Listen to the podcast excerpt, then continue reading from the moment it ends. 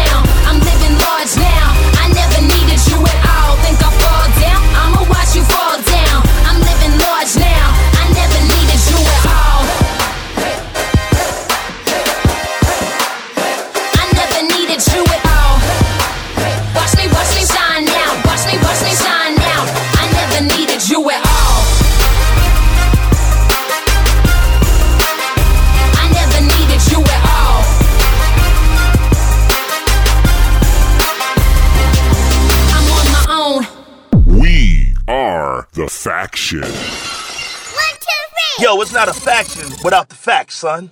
What's up, family? Happy Monday. It's the last Monday of February, and so many of you asked for it. There was no way we weren't bringing you a podcast today. Way too much has happened in the last few days for us not to talk about it. So, you know what's about to go down. It's your man GB. We're getting ready to talk about the wonderful world of pro wrestling, and I'm never alone. Today, I've got a good brother hanging out with me. Yeah, he's officially one of the good brothers. He's from the remix, but he's a good family member here at the faction. My dude, James White, is with me. What's up, brother?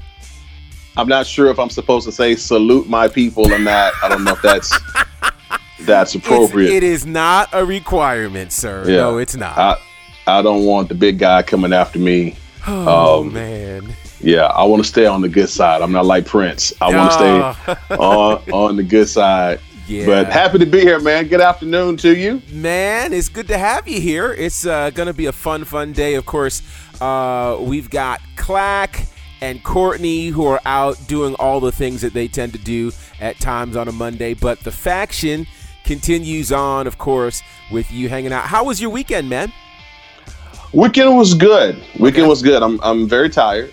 Okay. and um, it's a good tired. I started to do an exercise regimen with my son, Uh-huh. my youngest son, and um, he has what we call metabolism, and um, and I do not. So it's, it's it is funny how they have that at like 14 and 15. And in yeah. abundance. I mean, Yes. he's great. I mean, Yes. you know, this guy can eat anything and still run for six miles, and it's Mhm. it's amazing. Yeah. Um, I saw a Hardee's commercial and I gained five pounds. So, uh, so it's a little different for me, but Yeah. but it's fun. It's fun. But it, a very good weekend, very quiet Saturday. Super. Um, my my Lakers are in trouble, but that's not anything related to this Yeah. particular show. yeah. Um, but I tell you what, man, I got my WrestleMania sweat on, as you see. Yes, You see, I got mine. Absolutely. So It's WrestleMania season. I don't, you know, I know we've got these other pay per views that they got to get out of the way, but Mhm. it is WrestleMania season now, so I'm excited for it. Absolutely. Well, I have to tell you a very funny story about my weekend. So the weekend was pretty much going pretty chill, no real, you know, issues or anything. Uh, so the church that I work at uh, is literally right down the street from the Mercedes-Benz Stadium. Um, and so, you know, we uh, we tend to host parking whenever there are events there and, and the like. So I'm having a conversation yesterday with the first lady, her mom, and her mother-in-law, and we're all just randomly talking about a bunch of things. And I look outside, and I promise you, as I'm sitting here, the WWE truck rides right past the church. I literally hightailed it. I was like, "Oh my god!" and I ran. I ran down the aisle, out of the church, down the street because they were at the light. Because the um, because of course they're here tonight for Raw, and Right. that and the uh, State Farm Center is literally right around the corner from Mercedes Benz. And I snapped a picture because I was like, "There's no way that the truck's Oh, gonna be right here." And I don't. And I ran back, and I was like, "Sorry, guys, my bad." and they were like, "Wait a minute, did you run track? Like you had high knees and everything?" And I was like, "Hey, you know, it's just." oh man, It's one of those. It's what we do, and uh, it's it- hey, this is what we do. It's what we this do. is who we are. Exactly. And, and you, we have to own that. I was talking Yeah. with another good brother, Michael Dixon, Yes. about it. And we were talking about how there has to be a space for those of us who love God and love wrestling at the same time. And we need to start creating some things. GB, you need to kind of get that going because it's in your spirit. Yeah, it's, in- yeah. it's already, I Yeah, already yeah. Mhm. It's cooking. It's cooking. it is cooking. I promise you. So, hey, we've got a lot to get to on today's show. So much has happened. I do want to start strangely enough. Well, it's not strange for us. I want to start in Japan because uh, New Japan for the last two days they held their Honor Rising pay per view, a co-branded pay per view with Ring of Honor. Uh, its second consecutive night uh, in Tokyo at Korakuen Hall. And it's funny because before I run through the card, I was on the show Wednesday and I asked a very important question. Things seem to happen here on the faction.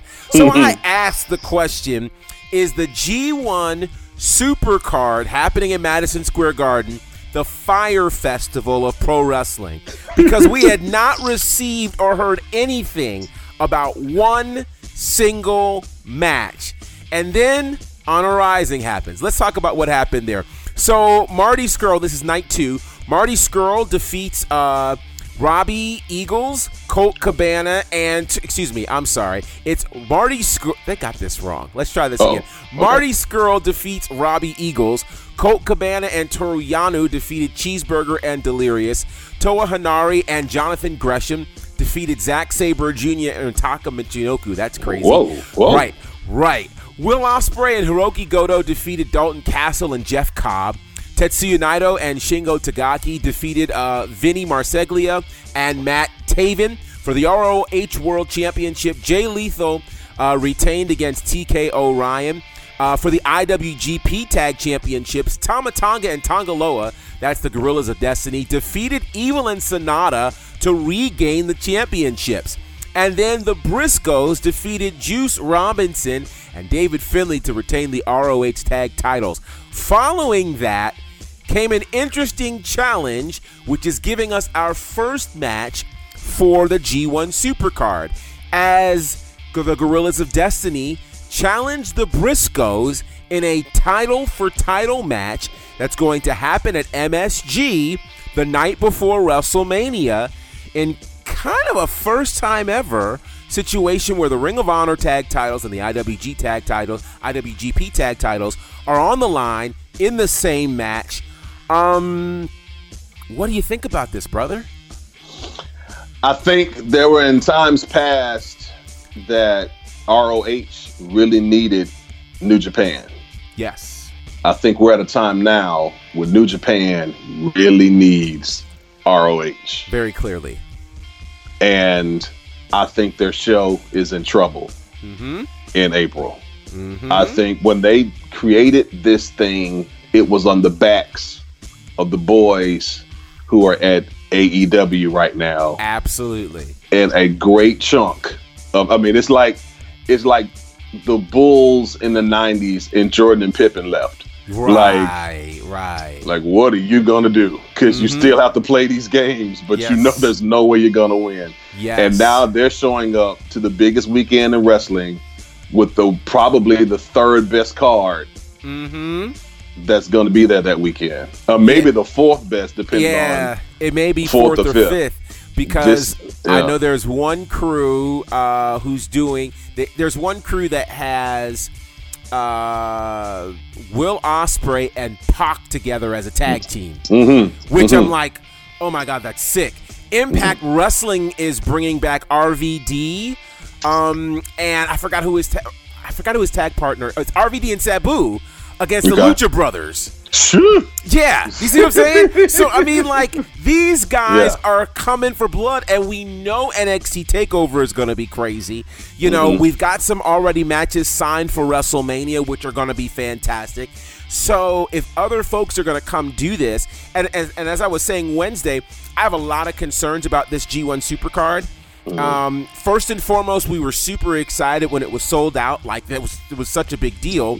Mm-hmm. But now understanding that it was sold out, obviously on the back of Kenny Omega and the Bucks and Cody Rhodes, you have a very interesting situation because right now, on if you go to Ticketmaster, seventy five percent of that building is up for resale. That's a problem. It's a major problem. And, you know, one of the other things that we know is that, for instance, the winner of the New Japan Cup, which is going to kick off next month, will get the title shot uh, for the IWGP Championship against Jay White. But here's the problem you're six weeks out, you don't have a card, and you are taking for granted that people uh, are going to show up. Just because they bought the ticket doesn't mean they're going to show up. And the one thing you do not want if you're Ring of Honor or if you're New Japan to walk into Madison Square Garden and it is not sold out. Like like all Man. those butts aren't in the seats. Man, That's gonna be a They- problem. they misplayed their hand with this. They did. You know, They to really me, did. this show is the make or break show. I mean, I, I don't know they were close to getting to that level Yeah. as far as competing with the WWE. And I'd always said they got a long way to go, even though the talent was great. Sure. But the thing that was making the talent great were the non-Japanese wrestlers. Absolutely. You're not coming to America Right. with the Japanese show. Right. Right. We're not coming to see that. As as great as Okada is, Mm-hmm. as great as Naito is, I know Brandon loves to tease little Naito. I know he loves to do that. um, but the combination of the AEW boys leaving and Kushida leaving, yes. like you're They showing lost up. a lot of talent. they lost a lot, They and then they lost lost, a lot lot of, lost. A, I, I, I use this analogy. Um, I remember when Pau Gasol got to the Lakers, Mm-hmm. and and Pau Gasol hadn't practiced with the Lakers for the first game. He hadn't practiced with them at all. Doesn't know any of the plays. And the first game in, he scored like 24 points, had 12 rebounds. And they asked Kobe Bryant about him. He said, "Man, there is a God." Because Kobe was Right, right, right, right. The one guy made a whole difference for an entire roster. Mm, He slotted everybody in their places. Yeah. And so people weren't overcompensating. My nickname is Jay White. When I go back home to Alabama, my nickname is Jay White. I and I don't want to see Jay White as a main event wrestler right now. yeah. I, I, he- no, Yeah. no. Yeah. I, New I York, just- Madison Mm. Square Garden, GB? No, I, I got to tell you, when you think Madison Square Garden, you do not think Jay White. No. You, you, you don't think Jay White. Um, I think New Japan, and here's the crazy part: New Japan has built this whole expansion model based on the success that they've had in the last year or two. Think about this: mm-hmm. they've already got you know the start of the G1 Climax tournament in Dallas this year, It's great. Which is a great. great move, right? They've already signed up for Wrestle Kingdom to be two consecutive nights in the Tokyo Dome. Like that's like literally WrestleMania two consecutive nights. Like it's a huge undertaking. And, you know who you need for that huge undertaking? they, Omega, They, they need them. Cody, They need that. Bucks, Because Jericho. here's the, here's the other problem with trying to expand internationally. It is a very ch- like, for instance, it's cool for those who have New Japan World or, or NJPW World to be able to watch the English commentary.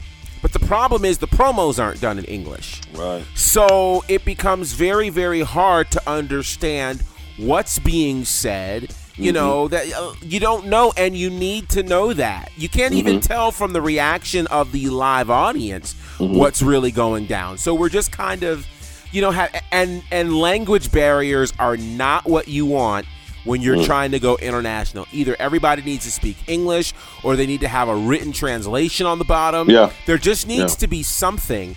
And it's funny because I've been, obviously, as you have been as well, a huge advocate for New Japan. New Mm-hmm. Japan for the last couple of years has been just amazing, Mm-hmm. but we now know why. Oh, very clear. now know why. You it know? was it was clear then. I mean, it was clear when Prince Devitt, a, uh, aka Sure. Finn Balor, was Sure. Mm-hmm. there. And look at the noise that he made without ever being the IGWP champion.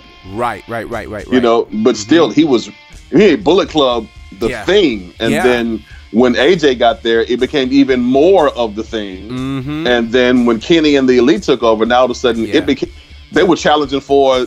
They were the top news of 2017. They really were. Wrestling were concerned. They really were. So now to not have that in play and then not Yeah. have a contingency plan Yeah. to replace that level, because Yeah. I'm not coming to see Tama Tonga. I'm not with the high pitched voice. Well, I'm and not- here's, the, not- here's the other thing that's problematic is that so much of what New Japan is doing right now to connect with America is leaning on Ring of Honor. So, you know, if I'm looking for a New Japan show and I get a Ring of Honor show, I'm automatically disappointed. And Ben, this is not the Ring of Honor of 2006. No, it's not. Know, you're not, not. getting Daniel Bryan and CM Right. Punk and And AJ Samoa and, and Joe Samoa and- Joe. yeah, yeah, You know, yeah. no, this this isn't the same Yeah. Ring of Honor here. You know, you get. I mean, I like Jay Lethal very, very much. Sure. And Dalton Castle is a tremendous talent, Mhm. but they're not filling up Madison Square Garden, No, no. especially and- the night after. Ugh, NXT takeover? takeover. Oh my god. Ugh. So it's going to be very, very interesting to watch what happens uh, with this G1 situation. But I'm glad that at least we have one match that we can talk about. But you're gonna need more than one to make us go, hmm, this should be fun in Madison Square Garden. So we'll certainly keep our eyes and ears peeled for what's happening with New Japan. So some But it's not the Fire Festival though. well, we don't know yet. Well, it's not the Fire Festival yet I'm going to But it- explain why it can never be the Fire Festival. because there's actually a match happening. It's a match happening, and New Japan people are smart enough never to involve themselves with Ja Rule on Ah. anything that they do whatsoever.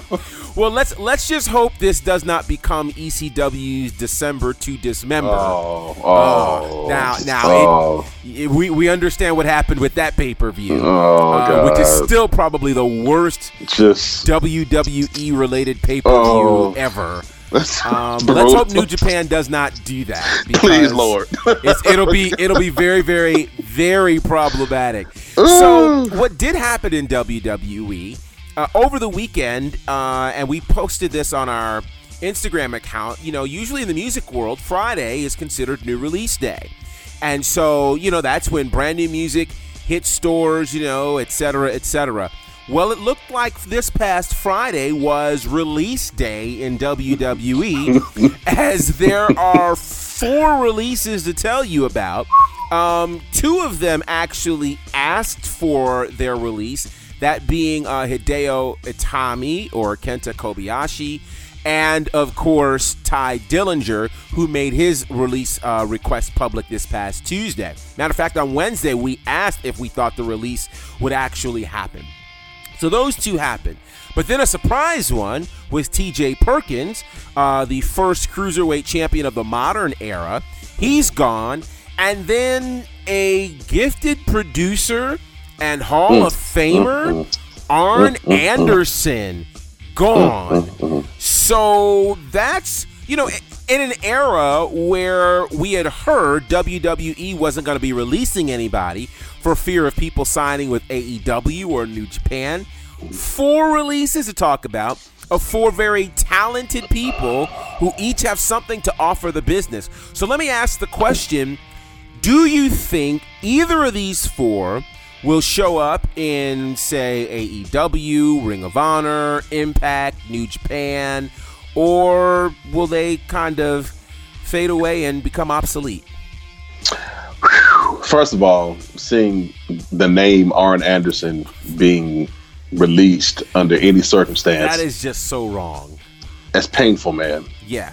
Um, this guy, I love Arn Anderson. Yeah. I, Yeah, yeah, I- Yeah. you know, I'm an NWA guy. Yes. You know, and Arn Anderson brought something to the table for the longest time. We're talking about a top 10 promo guy, too. I mean, this guy, Absolutely. you know, and, and a brilliant mind behind a lot of things that we've seen in WWE that we've liked. Right. So I don't know why. I, I didn't even know his name was. I didn't. I don't know the circumstances behind it. I don't have Yeah. any details. I've heard that uh, it had to do with some run-ins with Vince, Oh. uh, and some clashes with Vince that have happened even at house shows. Ooh. Which I didn't know Vince was doing house shows, but obviously, if Vince gives a direction and a producer gives another, you've got a, a degree of conflict. So And then it's WrestleMania season. Yeah, it's weird. You it's know. WrestleMania season. You've got Ric Flair's birthday tonight, so the idea that Arn Anderson won't be To at- get fired before the man's birthday, like, man. Like, what? but but once again, like I said, it's WrestleMania season, and so the combination of AEW and what they're doing, Yeah, and you can act like AEW is not a threat all you want, but they're a clear Uh, threat. clearly, Yeah. and and, and so it's kind of like when pastors get around uh, Easter season. Um, gets a little ornery, you know what I'm Right, saying? get, right. get a little uptight. And stuff. Yeah. And so the grace that they would normally show you in other parts of the Mhm. year Yes. is not there. You are liable to get cussed out. Right. And um let alone fired. And Right. so this may may be a thing where the musician got on the bad side of the pastor Wow. during At the wrong Easter time season. of the year. Yeah. Yeah. Yeah. Um, but I think he's a brilliant mind. I I don't know what the infrastructure of AEW is. Mhm. Um, to me, I hope they have a good one, but I'm quite sure they could use a, a brain Sure. like Arn Anderson. Now, as it relates to the other three, Yeah. um, I wish them all the best. uh, God bless them. I mean, uh, we, we uh, T.J. Perkins, like really. Um, uh, uh, Yeah, so the, the TJ Perkins story, I'm hearing that he has been rather difficult to work with behind the scenes, um, both Yeah. in the locker room and with uh, the administration. So, uh, and plus, I also heard that he went and got a slew of tattoos that whole were gang not of tattoos. Yeah, yeah, they were not approved. it's kind of like Malibu's Most Wanted. Like when you Yeah. see the dude that's trying to be hard, but it's like, dude, bro, right. You still This- play video games, bro. like this, this Like, ain't you. Like, yeah, like, like, yeah. you, you still got honeycomb license plates on your bike. Like you just you. Come on, man. Come on. You listen to one Kendrick album, and all of a sudden you think you're Right. hard. No, that's just Yeah. this is not happening. Yeah. And then he also has some uh, some interesting things to say about Ricochet during his debut Monday night, and I think that's what sealed it. Oh, yeah, yeah, Yeah, yeah. and um, you let's not do that. Yeah, um, let's not do that. Let's not Let's- do that. Um, let's not do Dillinger. Todd Dillinger had the nice 10 gimmick, which is very cool. I used to do it. Yeah. I liked it. Yeah. But um, in the ring, very replaceable. Mm. Um, but he's got Peyton Royce, so I isn't he all did something right. he did something right. So he got a 10. there you go. Um, he's going to need a 10 job to keep Peyton. listen, listen. So, maybe he shows up in New Japan. What's the what's the Asian word for 10? Um, it's He's just- I You know, find the Asian I, word for ten. I think the sad part that happened to him, he kind of got squashed, and it had nothing to do with him. You know, they they apparently got very upset about the fans always doing the ten when Mm-hmm. the referees were counting, and so he ended up paying the price for that, which I think is incredibly unfair. You want the man to get over, he's over. Now you punish him for being over because that's not the reaction But you want. Mm. Vince wants you to get over when he wants you over. But that's just that's my point. That's my point. If you're not over in the way Vince wants you over, he will squash you. Which is not a, it to me. It, it's counterproductive. You cannot It ask for people to find a way to get over. They get over, and then you go, "No, you didn't get over. The, you didn't do it my way. So no." Yeah.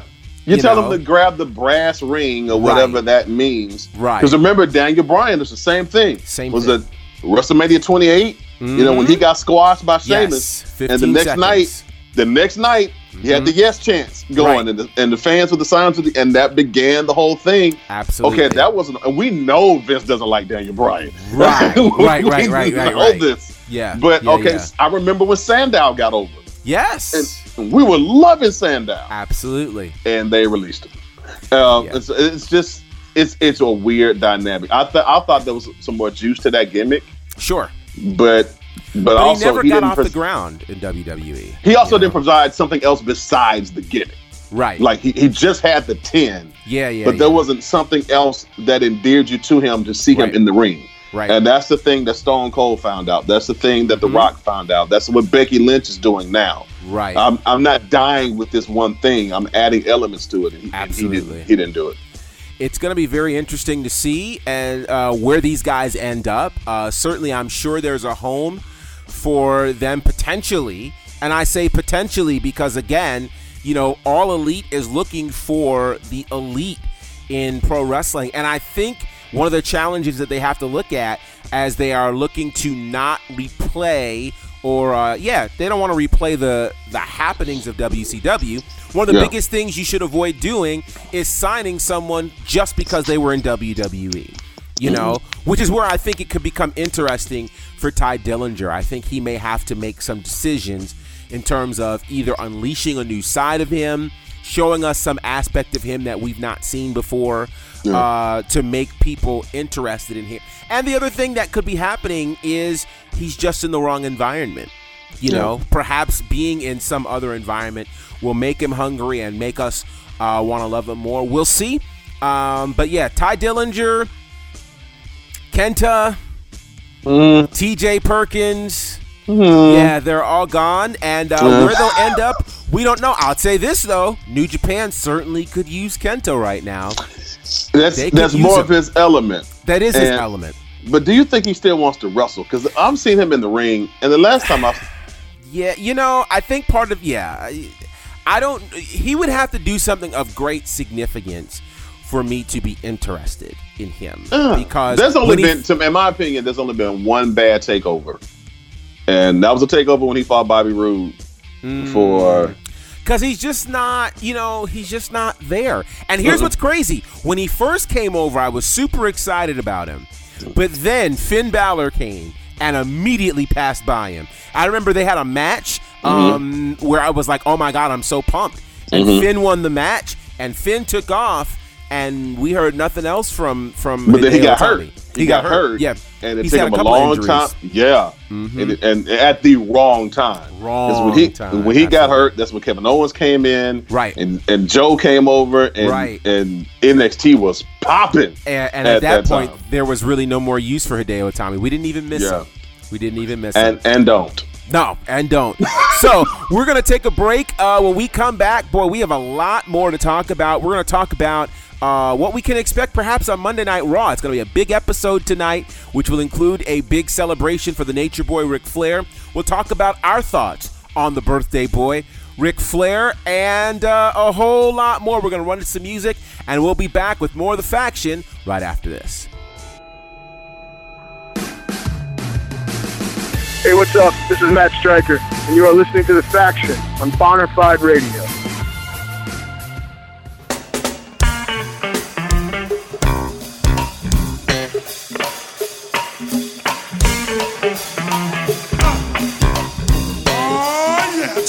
2001, y'all. This goes out for everybody that came up through the 80s and the 90s and uh,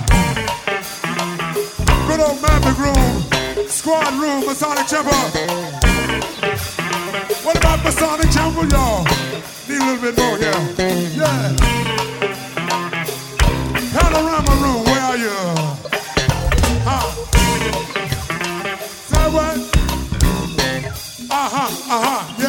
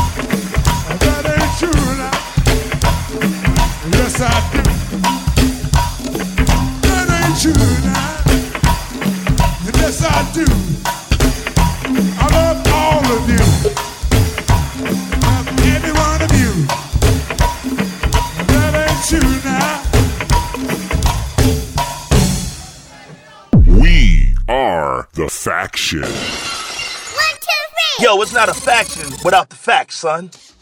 He mixed version of the faction. Boy, they're gonna love Which- that. Oh yes. I'm gonna say this and run. Uh, I think I'm more afraid of Clack than I am of of, of Courtney. Really? Yes, Okay. Why is that? because because I if I had to run away from Courtney, I don't think he'd chase me more than 50 feet. Um, so I think Clack would actually endure in a race and try to catch me. He's a little more oh, athletic. Boy. Oh boy. Yeah.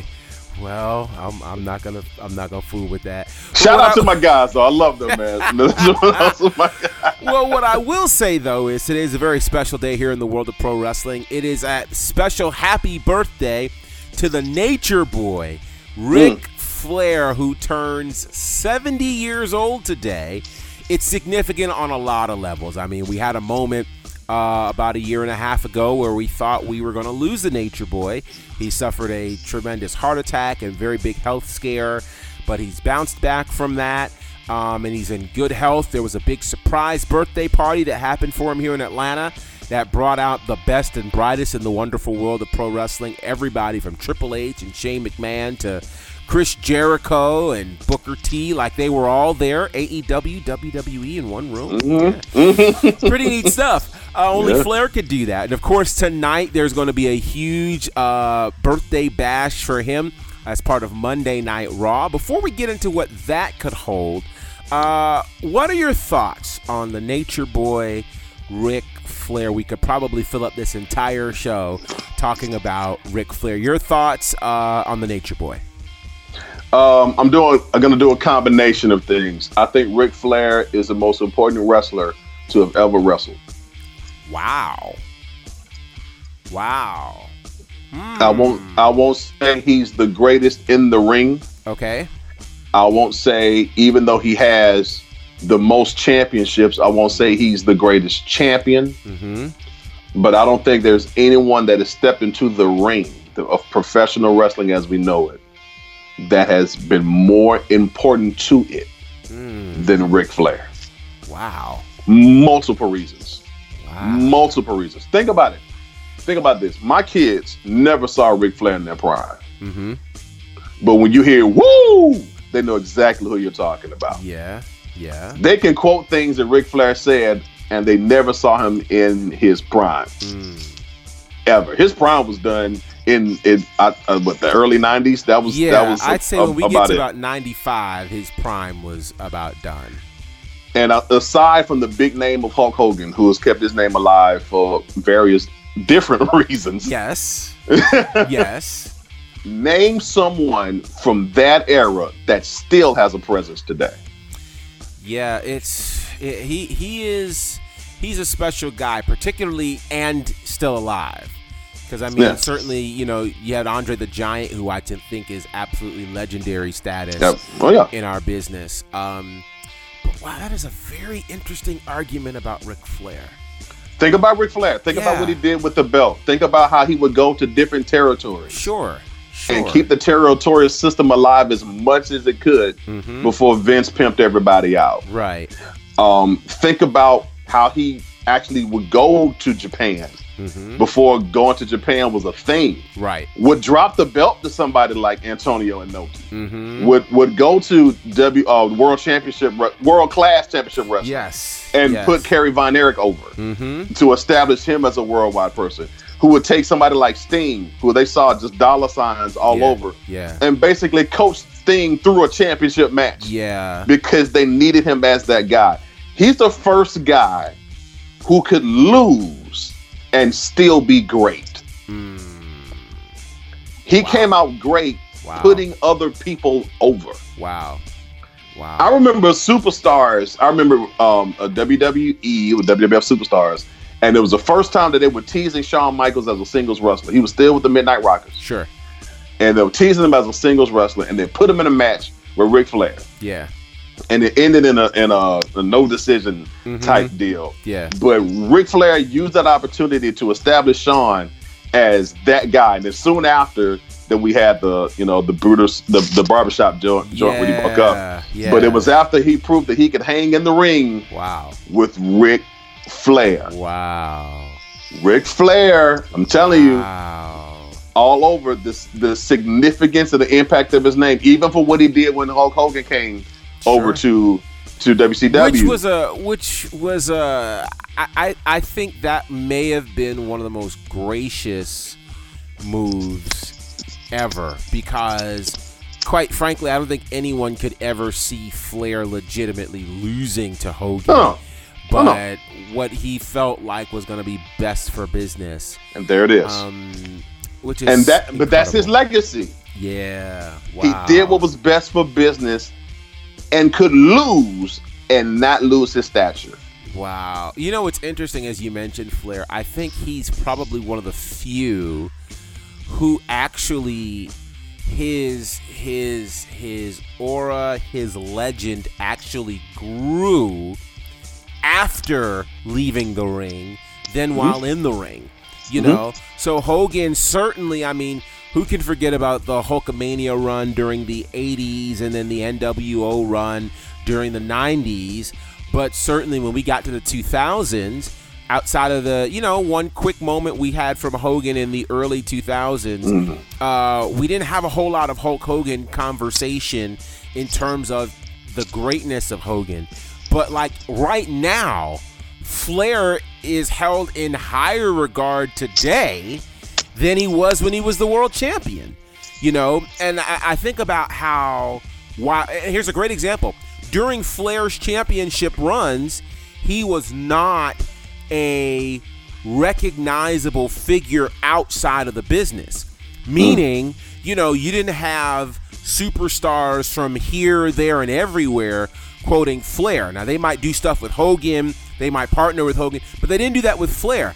Now, you've got football players, you've got basketball players, you've got professional actors, and like all these people Rappers. reference rapper. Oh my God, Flair has been mentioned in more rap songs. You know, I mean, the stuff he did with the Migos, and like, Yeah. it- Yeah. it's it is it is unfathomable to think of how Ric Flair is a part of pop, pop culture now more Mm-hmm. than certainly any other wrestler in that era.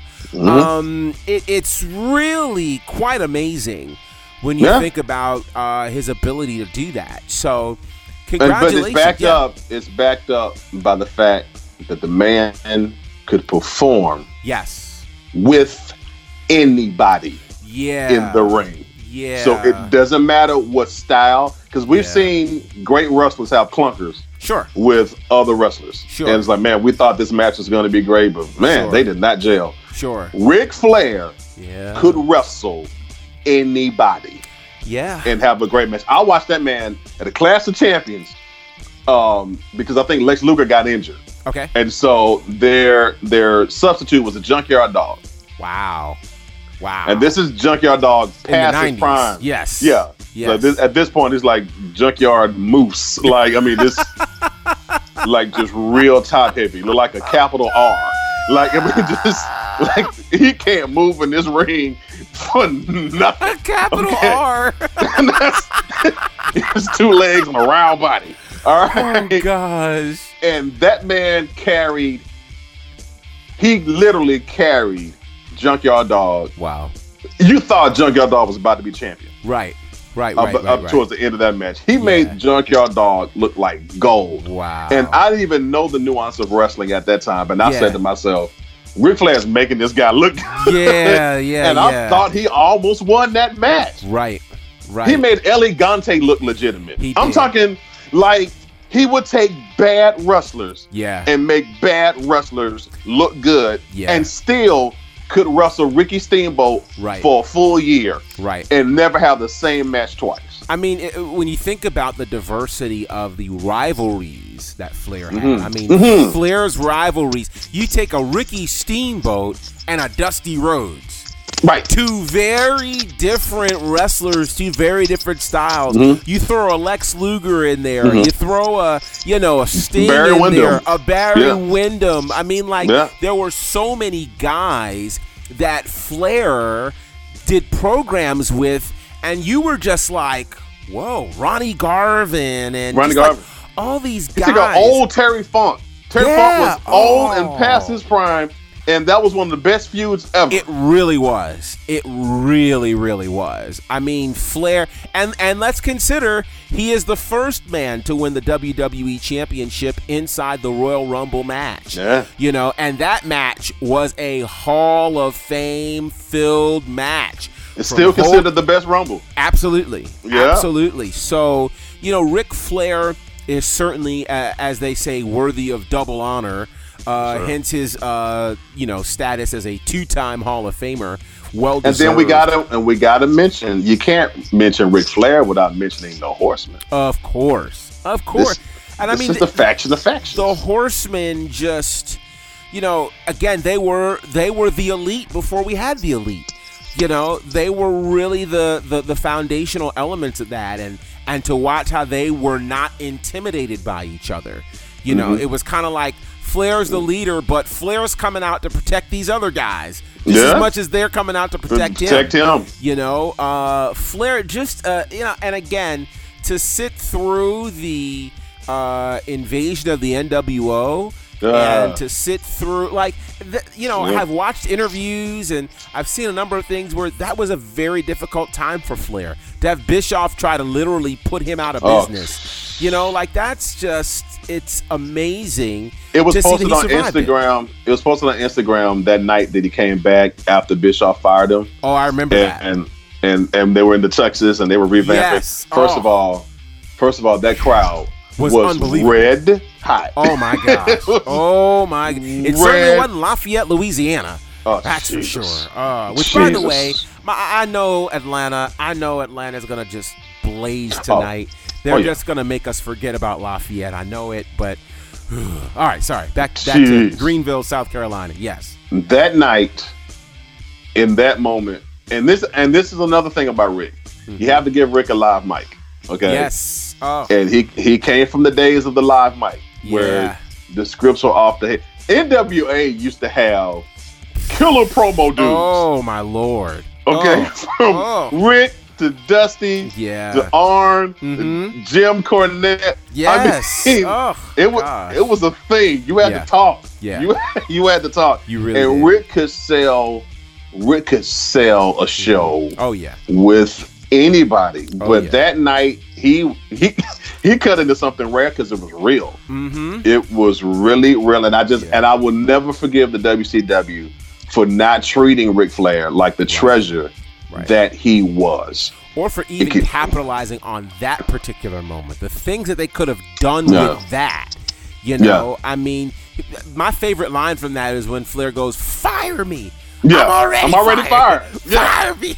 Yeah, you can see Chris Benoit just laughing because I mean, like he was on one, man. He was, but it was. I mean, you had an electricity there that you couldn't duplicate. You couldn't act. Mm-hmm. I mean, it was just, it was incredible to see, and it was one of the first times that we saw the emotional Flair, the Yeah. Flair that would cry and had to hold back tears. You know, Yeah. like it was a powerful time, and again, for them to not leverage that, I think said a lot. It said Mm. a lot, and so it is a good thing that oddly enough, the place that he spent the least amount of time ends up being the place that honors him the most, that being WWE. And so uh, I know tonight should be very, very special for the. Now, let me put you on the spot. Yes. Three. They'll have to be in order, Okay. but three favorite Ric Flair matches. Uh, one of my very first ones has to be Flair Steamboat Wrestle War mm-hmm. '89. Mm-hmm. that oh, Music City. Oh my lord. Oh my lord. One of my next favorites was 1990, July 1990. Ric Flair and Sting, Great American Bash, when Sting wins the World Championship. I cried. Oh, that was such a moment. it was such a moment. Oh my Yeah. lord. And then I have to go to this one. I've got some reasons for it. Ric Flair, Shawn Michaels, WrestleMania 24, Oh, the oh, wow. Ric Flair retirement match. Now, true story, I was third row Okay. at that match. And it was the first time that at a live event I nearly cried. Wow. It was just such a Wow. special moment, and everything about it was special. And you know, considering that Flair at this point in his career was pretty much reduced to a chop and a low blow, um, to see him actually have a great match against Shawn Michaels, uh, it, it, it was the send off that he was so deserving of. Um, and again, he had so many incredible matches, but right off the top, those three were Yeah. just, I mean, phenomenal, phenomenal matches. How about you? Okay, so I got, of course, the Ric Flair Sting Great American Bash. Yes. Like, I did cry. Yeah, yeah, yeah. and um, yeah. and this is the first time my grandparents would let me get a pay per view.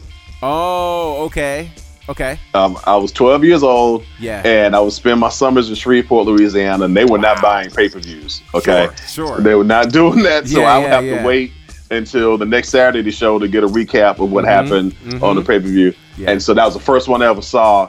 And when he pinned him on a roll up, Yeah. I was like, I can't believe this pinning him on a roll. up. Right. yeah, Yeah, yeah, yeah. yeah, yeah. I, I think I hit the ceiling, literally. Yeah. Um, second one, let's see. That was the WCW Saturday night Mhm. when he wrestled the Z Man and he cut his chest open. Wow. with chops.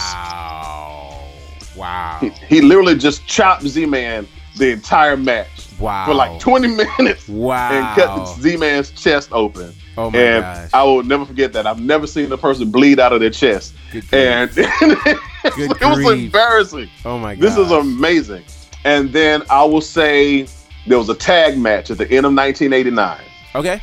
It was Great Muta and Dick Slater Mm. versus Ric Flair and Sting. Mm. And Wow. that match, I'd never seen. First of all, to have literally like Ric, Ric Flair was, I hated him, but I loved him at the same yes. time. Yes. So, so Yes. 1989 allowed me to love him, and and like literally there was a, a face turn Mhm. during the Steamboat deal. Well, they were both faces, Right. Then, right. and then Terry Funk tried to kill him, Yes.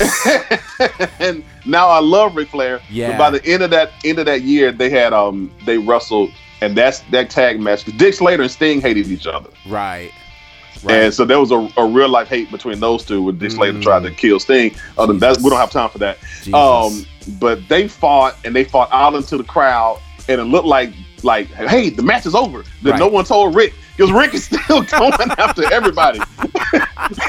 Sting is trying to get him to chill. It was like I'm not chilling. we Oh fighting. gosh, that was I love it. that was Ric Flair '89. That was the Yeah. best wrestling year from anybody. Yeah. From January to December, Yeah. nobody had a wrestling year like Ric Flair did in 1989. And I have to throw in as an honorable mention, of course, that 92 Rumble when he Oh, won yeah. the championship. Uh, Oh, yeah. Again, I remember where I, I was in Utica, New York, watching it uh, at um, uh, my aunt's adopted mother's house.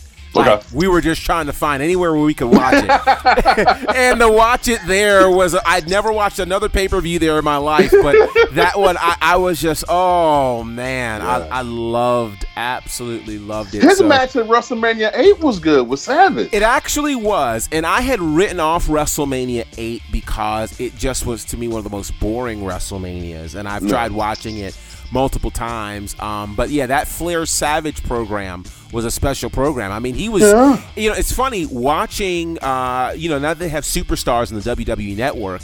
Um, I was watching an episode, it was the episode right after that WrestleMania, where they first showed this whole idea that he, we now call it photoshopped the image of him and Elizabeth, and they had a whole nother name for it. And I was like, "Oh my God, Photoshop in '92!" it was crazy, man. So Flair was just a part of some super big moments, and tonight will certainly be a big moment for him. Um, again, congratulations to the Nature Boy Ric Flair. Big announcement, or not big announcement, but a big you know party happening for him tonight. Big celebration. I'm sure. so how long will- do you think it's going to take him to cry? Oh, he listen. Flair Flair cried. I watched Flair cry coming down the aisle WrestleMania 24. Like Flair, you just gave the whole thing away. You're crying now, you know? Like he's just there was a time where he could control it. And now that he's 70, he definitely can't control it. So there will be tears and then you put Flair on a live oh. mic in Atlanta tonight. Oh, boy. Yeah, I think it's going to be really, really memorable. I think he cries on his way down the aisle. It doesn't take him long at all. Doesn't take him long at all. Well, what was that? That was a segment. It was supposed to be him and Charlotte, and uh, they were backstage. Yeah. And Charlotte's supposed to be a heel. Yeah. And Ric Flair's like near tears next to her. Right. are ruining this moment, Ric. Like, stop crying, man. Get it together. Oh, God. Get it together. So tonight should be very, very special for the Nature Boy Ric Flair. It will also be special because it's the WWE return of Roman Reigns. Roman Reigns returns tonight. Uh, his first time back since his cancer announcement back in October. We've not seen the only thing we've seen of him is, of course, the promo for him in The Rock's new movie that's coming in uh, June. So the big question for everybody is what we're supposed to get an update tonight on how he is with his leukemia. What do you think happens tonight with Roman Reigns? And I don't know. Um, I'm not. Uh, I, I want to believe that he really needed this time off. That there were complications with the illness, and that was the sole reason as to why. That's what I want to believe. Um, but we But are also talking about something else. this is also the WWE, you know. Mhm. Um, and while the reception, I don't think they were too bothered by the reception that he was getting because any response warrants money. Sure. You know, the response you don't want is crickets. Yeah. When you know when people come out Yeah. and nothing happens, uh, which is basically what's been for two hours of Raw. Sure. Um, the analogy that I gave earlier about Paul Gasol Mm-hmm. and with the Lakers and how one person makes a difference. You slot Roman Reigns back on the Raw, back into the programming, and it just evens everything back out. Mm-hmm. And I think they see very clearly at WWE how much they need that character. yeah. Um, in, in the ring, Seth Rollins is the best on the Raw roster, mm-hmm. but we are not coming to see Seth Rollins. Mm-hmm. I don't set my DVR to see Seth Rollins. Mhm. I don't. Mhm. Right now, Becky Lynch is carrying this thing Yeah. where as far as the attention that we, what people want to see. Yeah. But we need to see Roman. Roman is is vital to the WWE brand for his product in more ways than one, and this has been it's been more than evident Yeah. by his absence. So I don't know if they're working into a storyline, if he's ready to come back wrestling. Right. Um, but I do believe for a surety that he's going to be in a ring in an action capacity at a WrestleMania. Wow. Okay. Okay. That was. I a- believe that. That was, uh, you know, so I have a couple of thoughts. Number one, I, I remember there aren't a whole lot of wrestling moments we get these days where we go, I remember where I was.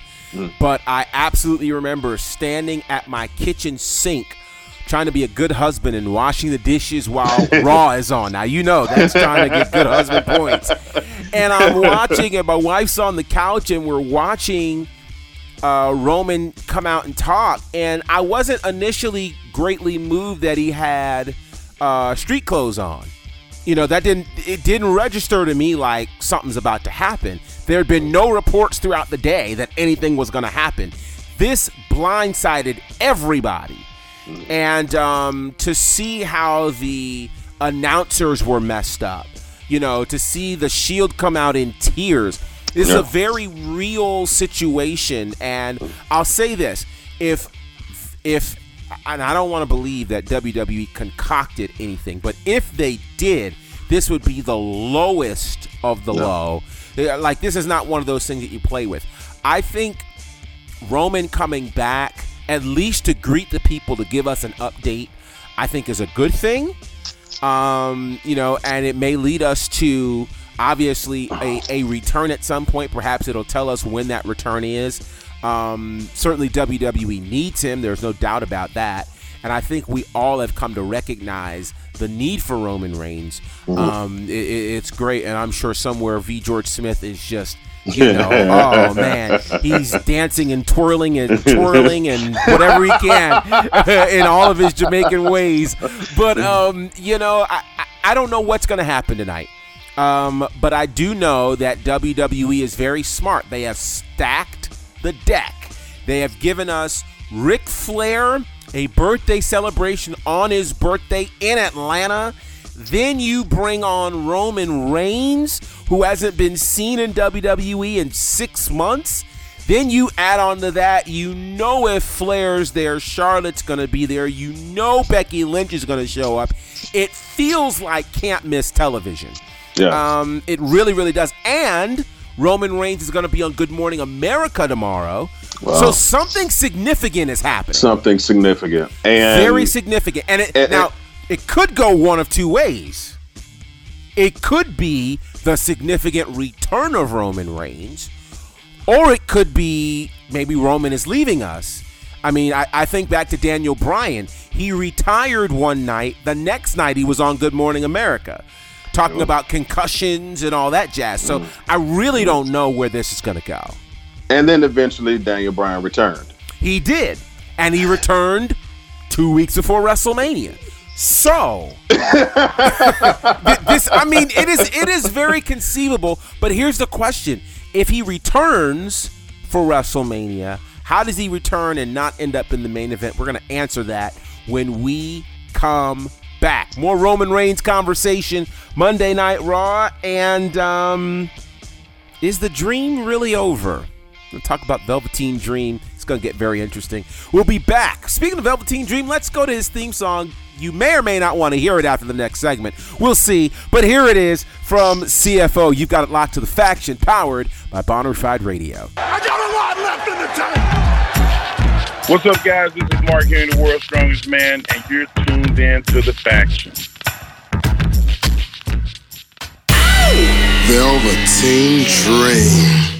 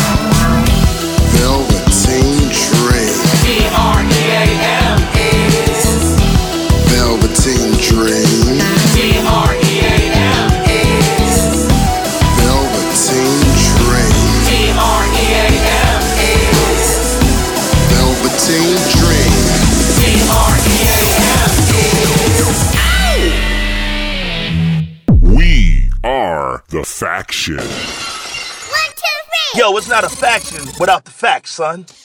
Welcome back to the faction. If you don't recognize my voice right now, you should be ashamed of yourself. I'm James White. You just heard from the Velveteen Dream, the Great Black Hope. That's what I call them. Duh. The Velveteen Dream theme music. What's going on, GB? So uh, we're going to talk about the Velveteen Dream in just a second, but the question that we left off with before we went to break was if Roman Reigns returns for WrestleMania, is it possible to see him not in a main event capacity? What do you think? Roman Reigns is main event. So you think this becomes potentially a triple threat for the Universal title? I don't. Or do you think, oh, I have an idea. I'll see if, if you have the same idea. What do you think? My my idea is that we have one last hurrah for the Shield as we know it. Hmm. I believe the match between Seth Rollins and Brock Lesnar takes place. Okay. I believe the match. I'm just I'm just putting some fantasy booking out here. okay? Sure, sure. Let's just say the match ends in a disqualification. Mm-hmm. Brock just starts destroying Seth, Okay. putting them through tables and such, destroying them. Even inadvertently destroys Paul Heyman in the midst. Just turns into this beast of a beast. Mm-hmm. Dean Ambrose comes out, tussles with him, but ultimately gets upended by the beast. And then Roman's music hits. Mm. Mm. Out of nowhere. He doesn't run down to the ring. He mm-hmm. takes some time to take it all in. Walks down to the ring. By the time he's walking down to the ring and Brock is looking for him, saying, Come on, come on, come on. All of a sudden he gets double ended by Seth and Okay. Dean. Okay. And then we have our classic, everyone hits their finishers Yeah. on Brock. And then we have our classic shield moment. Yeah. They put Brock through the table. They're standing strong as the shield.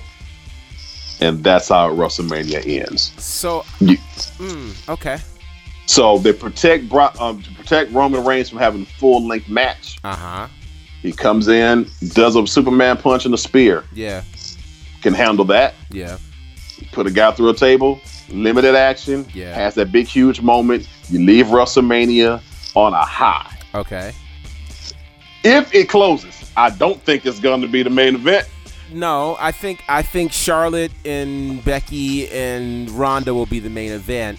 But I think one of you have one of two scenarios that could also play out. You could have scenario one where you have Seth versus Brock, and then the ref gets knocked out, the lights go out. When we come back, the Shield is standing strong, having power bombed Brock through a table to ensure that Brock is done and Seth actually wins the title, which is kind of a new thing that the Shield would support Seth with Seth as the champ, which we haven't hmm. seen that. So that's one thought. Another really crazy thought. If they don't go with Kofi versus Daniel Bryan, which needs to be for the WWE Championship at WrestleMania. My thoughts are that Kofi will not win the title at Fastlane, but it'll set up the WrestleMania rematch that we've been wanting, where Kofi Wow. on that stage becomes a champion. Listen, listen. After the way we after the way we took over the Oscars last night, we will not be denied. You gonna crown a, w, a black WWE champion at WrestleMania? Yes, you will. If after 91 years we finally Yes, got yes. a black Oscar, we are going Yes. to get a black WWE champion. It's gonna happen at WrestleMania. So We shall overcome. we My shall God. overcome. Don't y'all be weary and well doing. Don't get mad. Don't boycott the WWE network if Kofi doesn't win in a couple of weeks. Listen. Because the Listen. WrestleMania, listen, to have him, eh, to me, it's more significant him leaving WrestleMania as champion then coming into WrestleMania Yes. as champion. That's the Yes. bigger moment. We don't remember who comes in, we remember who leaves. Well, that's so I, I think that's the moment. But if they don't go with that, which would be totally dumb, imagine Roman Reigns declares a comeback to fight Daniel Bryan for the mm-hmm. WWE Championship, the battle of the two comeback kids. Mm. And Roman wins. Roman becomes the man on SmackDown as SmackDown goes to Fox.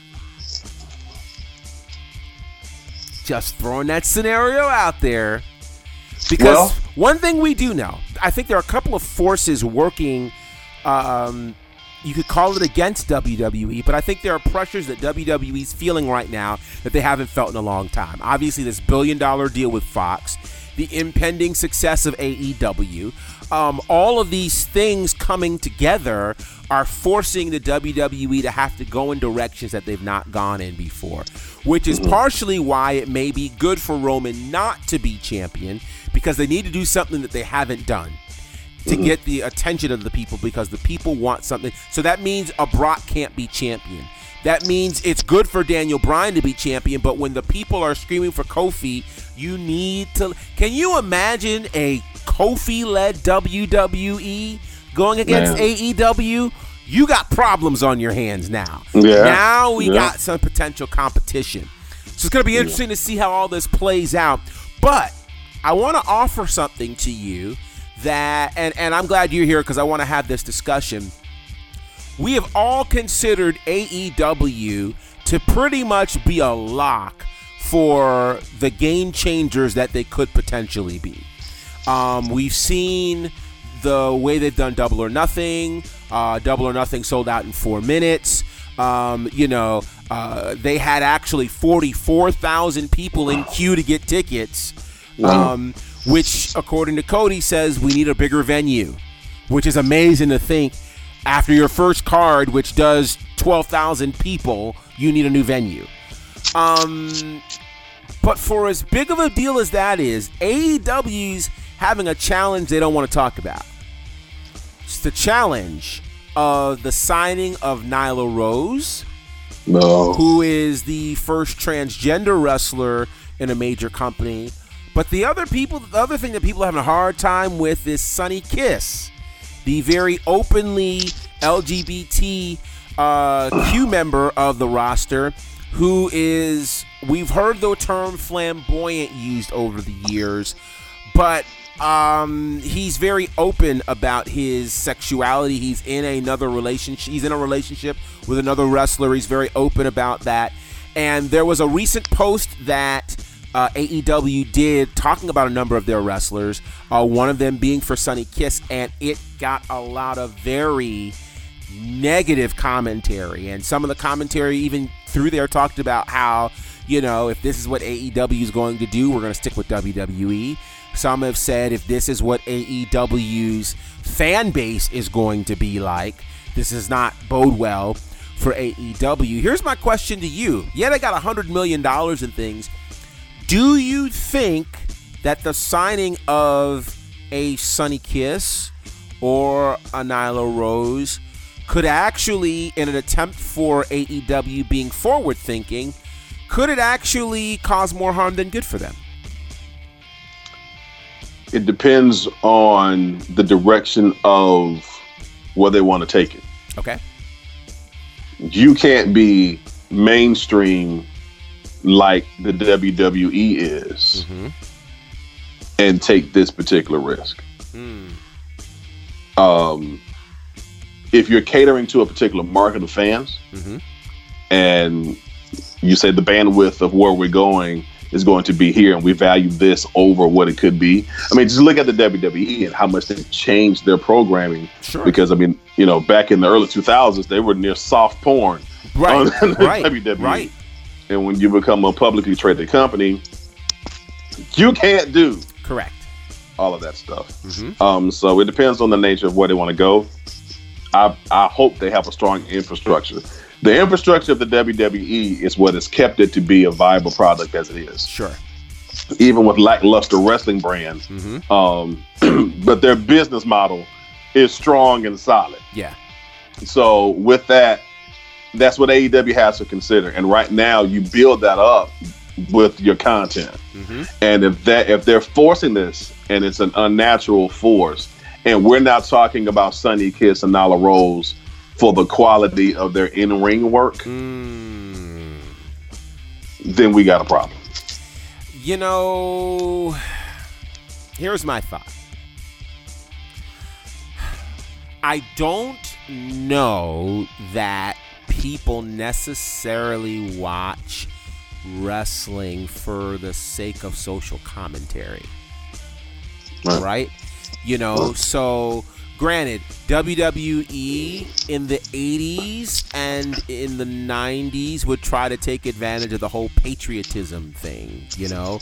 So, you know, whether it was the Iron Sheik or Nikolai Volkov, and, you know, the chants against him would na- naturally be USA, you know? Or during the Gulf War, Sergeant Slaughter goes bad and now he no longer represents the United States. You know, it tugs at somewhat of a visceral emotion.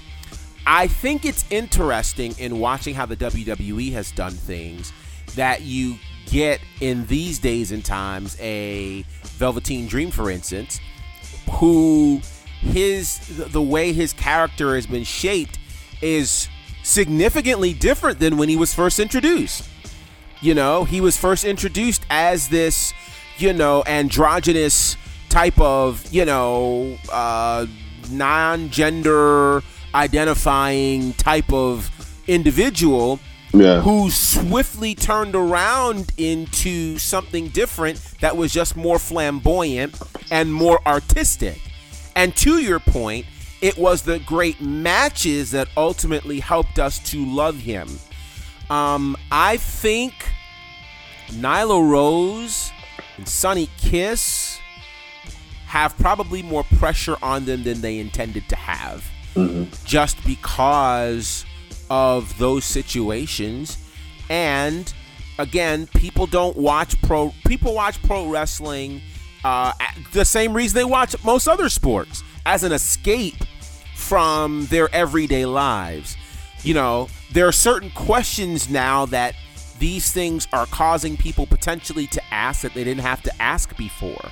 Um, and in fairness, these are scenarios that even we as wrestling fans have not had to deal with before. Case in point, so you had way back in the day a Gorgeous George, right? Um, and that evolved into Adrian Adonis. Right, You know, who a lot of people forget about Adrian Adonis, but before we had Gold Dust, Yes. you had Adrian Adonis with the pink. with the Yeah. pink. I mean, when he went Yes. from you know wearing the leather to wearing the full-on pink and the eyeshadow, and even calling himself Mrs. Adonis at a time.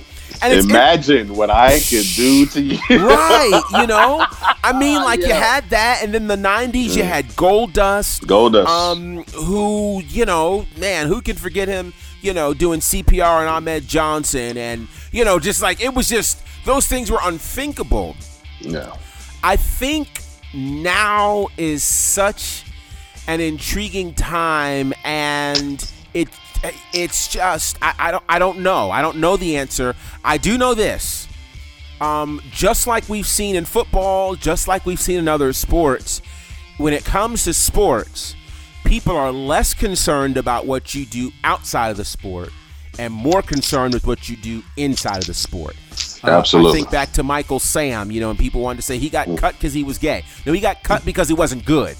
No, he's And I think if if you know Sonny Rose, uh, you know, excuse me, yes, Nyla, Sonny Kiss, Nyla. Rose, they're gonna have to really, really, and both of them are interesting yet different scenarios. The idea of a Nyla Rose being a transgender. You know, identifying now as a woman but being born as a man. There are obviously strength concerns. I did watch um, some of her stuff on YouTube, and I, I don't know that I was convinced one way or the other. Um, I've yet to see. I need to go check out and investigate Sonny Kiss, but it's all a different wrinkle in the wrestling industry that can either be an amazing move for AEW or could be the Achilles heel. But and, and it goes back to this. They got to be good. Yes. You know, I mean, Darren Young um, was openly gay. Yeah. Darren Young wasn't really that good. No. But I can name a bunch of straight wrestlers Mm-hmm. that weren't that good, Right. and they didn't cut it. You know, the Right. danger comes, and now we protest everything, and so now when we deal with these people, and let's just say they they can't cut it. Right. Now, do we use their sexuality as a scapegoat, and Right. do we have that backlash? Oh, you only release Sonny Kiss because he's gay, you know, you know, and so you have to deal with all of that. Yeah. Can Sonny Kiss deliver quality matches, entertaining matches that you can monetize as a business? That's the question. There's the question, and is it worth it? The people that you mentioned, Gorgeous George, Mm-hmm. Yeah. Adrian, I remember Adrian Adonis Yeah. coming to to Mobile, Alabama, Wow. in the mid '80s. wow. Okay, and you have to understand, our state Holy was a cow. homophobic state. Yes. Okay, Yes. and he was able to entertain some some of the staunchest rednecks. yes. and, and still Yes. pull it off. yes. How can he was good in the ring for what he did? Right. Right. Gold right. Dust is Dustin Runnels. Yes. That guy can wrestle. Yeah. Okay. Yeah. So in mixing their their androgyny, uh, whatever you want to call it, Mm-hmm. they mix it in with telling good stories in the ring. Right. So once again, if you're more known about this, then can Nyla wrestle in those matches? You've got a controlled environment, so it's not like MMA Mm-hmm. where you know there's where it really comes in like you got a person built as a man fighting another woman. Right. In in the w, in wrestling, there's more of a controlled variable there, Mm-hmm. so they can get away with it as long as you stay away from obvious power moves, you know, things of that nature. Yeah. But I don't know. Yeah, this this is going to be interesting to watch. So certainly we'll be checking it out, and we'll we'll let you know. So there's another interesting thing before we get out of here that I think uh, is worth talking about. So there was a picture that surfaced uh, a couple of days ago, coming from the NXT camp. With a number of African American wrestlers, uh, Keith Lee, ACH, Montez Ford, uh, a number of guys, and it was posted all over social media with a lot of great pride to it. Um, a lot, a lot, a lot of us were very excited about it. And so, our friends at Black Wrestling Alliance, who have been uh, very kind in supporting our show, and we've been supporting their content, they have been big supporters of the African American wrestling experience. And so, they posted said picture um, to really just congratulate so many people. Well, they were promptly DM'd by the Velveteen Dream. And the Velveteen Dream says, Take this down. Remove the image with my likeness in it, please and thank you. And then went on to threaten and say WWE social media department will be in touch if you don't take this down. Proceeded to block Black Wrestling Alliance, even though Black Wrestling Alliance tried to say, hey, listen, we don't mean anything derogatory by this. This is fantastic, it's great, etc. He blocked them um, and just was not very kind.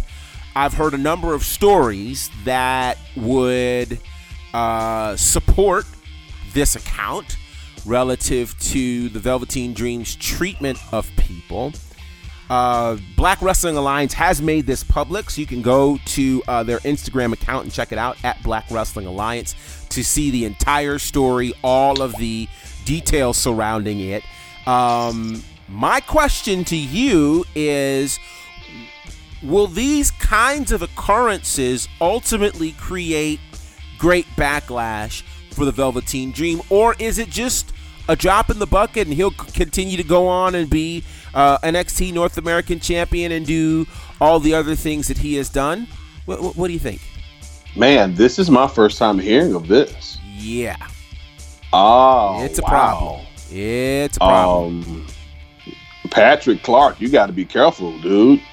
Uh, Yeah. you, I know we don't make a make up a strong contingency of the wrestling world, so you know, I hate to say it like that, but you know, we are minorities in the United States. We have, we're even more of a minority in wrestling. Um, so you don't get too many of us, and so when you have moments like that, I mean, just think about when Evolution happened, and we saw the backstage photo of Bianca and Ember and and Sasha and Naomi Yeah. and uh, Alicia Fox. Yeah. And they were walking together. They Yeah. named it Black Excellence. Like, you know, we are not normally in these spaces and being treated well Right. in these spaces. Right. Like that I've never known there to be more than three Right. at any time in the company.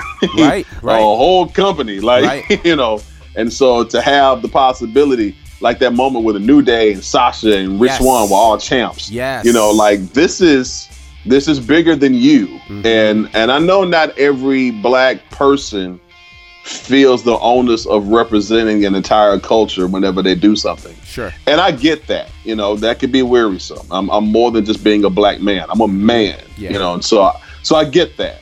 Um, but also bear the significance of what's happening in wrestling now. You've got legitimate black male wrestlers Mm-hmm.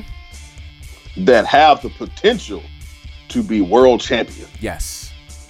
Like that's huge, Mhm. and that tells that tells other people in our culture that you can do this. Yeah. You can make it, especially someone as young as Patrick Clark is. Right. Right. Um, so I don't know all the details. So uh, oh, but that's man. You you want us on your side, Patrick? Like you Yeah. you you, you do not want to turn against us because uh, Y- you know the, the the one thing that's always intriguing to me is it's always interesting to me to watch how people treat people they don't think that they need. Mhm. when you're not aware of a person's influence or range and you just mistreat them because you feel like you're currently on top uh, it is very telling uh, as I've often said, the most influential people are people who are not in front of the stage. They are behind the curtain, sometimes way behind the curtain, but they're the ones who determine when the curtain opens and who gets on the stage and the like. And uh, one of the things that's different, perhaps now more than any other time in this sport of pro wrestling, is the influence of the fan. Um, there's so much fan generated content out there. It's far different than any other time in the wrestling industry. You know, so you know, you used to be able to measure a wrestler's success based on you know ticket sales, merchandise, etc. But now what's happening is the social aspect of it is becoming just as large because if you can galvanize people on social media you i mean think about how many things we've seen happen because of the rise of social media. Not just in wrestling but you know on the mainstream news circuit. I think when there are continued stories that float around, not just about wrestlers, but about any public figure being rude, being inconsiderate, um, not caring about their fan base, it creates an issue that you cannot escape. And if the Velveteen Dream is not careful, his career will be over before it starts. I thought he took a big risk just before the last takeover, talking about he wasn't gonna, you know, he was staging a protest, you know, that, you know, until you see my worth and value, there will be no more likenesses of me, etc. That lasted about a week. And then all of a sudden he shows up at TakeOver. He's part of halftime heat. Now he's a champion. Perhaps that was their response to this. But here's what I do know no company, including WWE, wants a whole lot of bad press. None of them do. They can't afford it. And believe it or not, Patrick Clark, you were fired from uh, from from from Tough Enough beca- partially because of your attitude. We could argue perhaps there was some Hulk Hogan racism involved, but I don't know if I want to get into that. But I will say this you managed to come back. You managed to become very charismatic. Listen, being charismatic is a wonderful thing. Being a jerk is not. Yeah. And um, there are there are growing occurrences of him not exactly being the kindest and most warm and welcoming person uh, outside of the ring. And mm. you've got to realize that in a business like this, whether you are a villain or you are a fan favorite, it is the people who ultimately keep you going in this business. And mm. so you cannot be mean and rude to them. It'd be different if, you know, Black Wrestling Alliance was saying something, you know, derogatory. He's been Right. nothing but supportive. And so I think Velveteen Dream has to be very, very careful No. because these kinds of stories piling up, they don't create a good thing for you. It doesn't take long for us to turn on you It doesn't. either. It doesn't because At we have all. options, right? Absolutely. To your point, it's not like there's just one African American figure in the business, so we have to to herald our support on that person. No, there aren't. You know, there are multiple people we can herald our support behind. And let's just throw this out there. We don't we're, we're not monolithic people. We're not going to just throw our support behind you because you're black. You need to be black and good. Better You know, good. You got to be Yeah. good. And so Yeah. we like you because you're good and it's an extra added factor that you're black. But rest assured, if you're a jerk, that will uh, trump, dare I say, all of those issues. I promise you. So I need Velveteen Dream to get his act together because uh, you keep doing that. And remember, we're media, right? So we're the ones that help tell the stories, or we're the ones that shut down stories if we don't feel like telling them because you're not being kind to us. I think this would be a good time to call him up, and I'm going to tell you why. Because he would have the opportunity to be mentored by someone like Mark Henry. Mm. And I don't think Mark Henry would.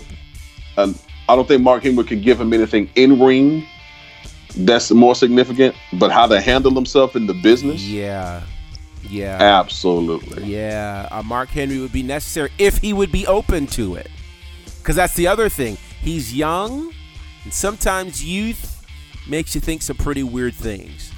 Yeah, we've heard the same thing out of Lio Rush. Yeah, and sure and and and they are friends. Ironically, They came are. out out of the same wrestling beginnings. Mm-hmm. So I mean, I, these young guys, and you can just really, it's it's part of the generation. I hate to be like that get off my lawn type person. Yeah, yeah, yeah. um, from Generation X, but but they're so talented and they're so smart Right. that sometimes they feel like I don't need any other wisdom than the one I'm already attaining out of myself. And there's always something to gain from those who came before you. Absolutely. Always. Absolutely. So hopefully he can get that in order. Yep, we'll be watching for that, and uh, certainly we'll keep you posted as we find out, you know, what's happening there. And who knows? Who knows? Anything could happen. One thing's for sure, we'll certainly keep our eyes peeled tonight on Monday Night Raw. Should be a huge, huge night. And of course, we'll be back on Wednesday with our normal radio show. But until then, here's how you can reach out to us by way of social media. James. Ah, you can reach me at James H. White on Facebook. I'm J Harris White on Instagram. I'm J Harris White also on Twitter. And I'm telling y'all, Ric Flair is going to start crying around 5:35 p.m. today. It's going to be well before Raw. Oh, well before. Well, Well- if he's not crying right now, he's He may be. he's probably crying right now. I think the alcohol that he stored up in his body over the amount of years uh, is just. It may not even be tears. It just may be like Jack coming out of his eyes.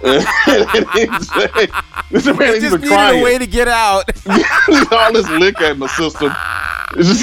That is hilarious. he's oh out here just sweating liquor. So yeah, that's what's gonna happen. Hopefully they'll allow Jay Lethal to come through and give a right tribute to him. That would be yeah. Oh, that'd be amazing. Oh my. God. That's one of the greatest moments in wrestling history. It really is. It really, really is. It's like a mirror image of each other. It's incredible. oh my gosh. Certainly, you can reach me at Bonnerfied on all aforementioned platforms, and you can follow us at The Faction Show on Instagram and on Twitter. Of course, we'll be back on Wednesday. But do me a favor, share this podcast with a friend and or a loved one or a wrestling fan and let them know what you like about the wonderful world of pro wrestling and about the faction. So until next time, it's the faction powered by Bonnerfied Radio. Salute my people, here we go. Salute my people.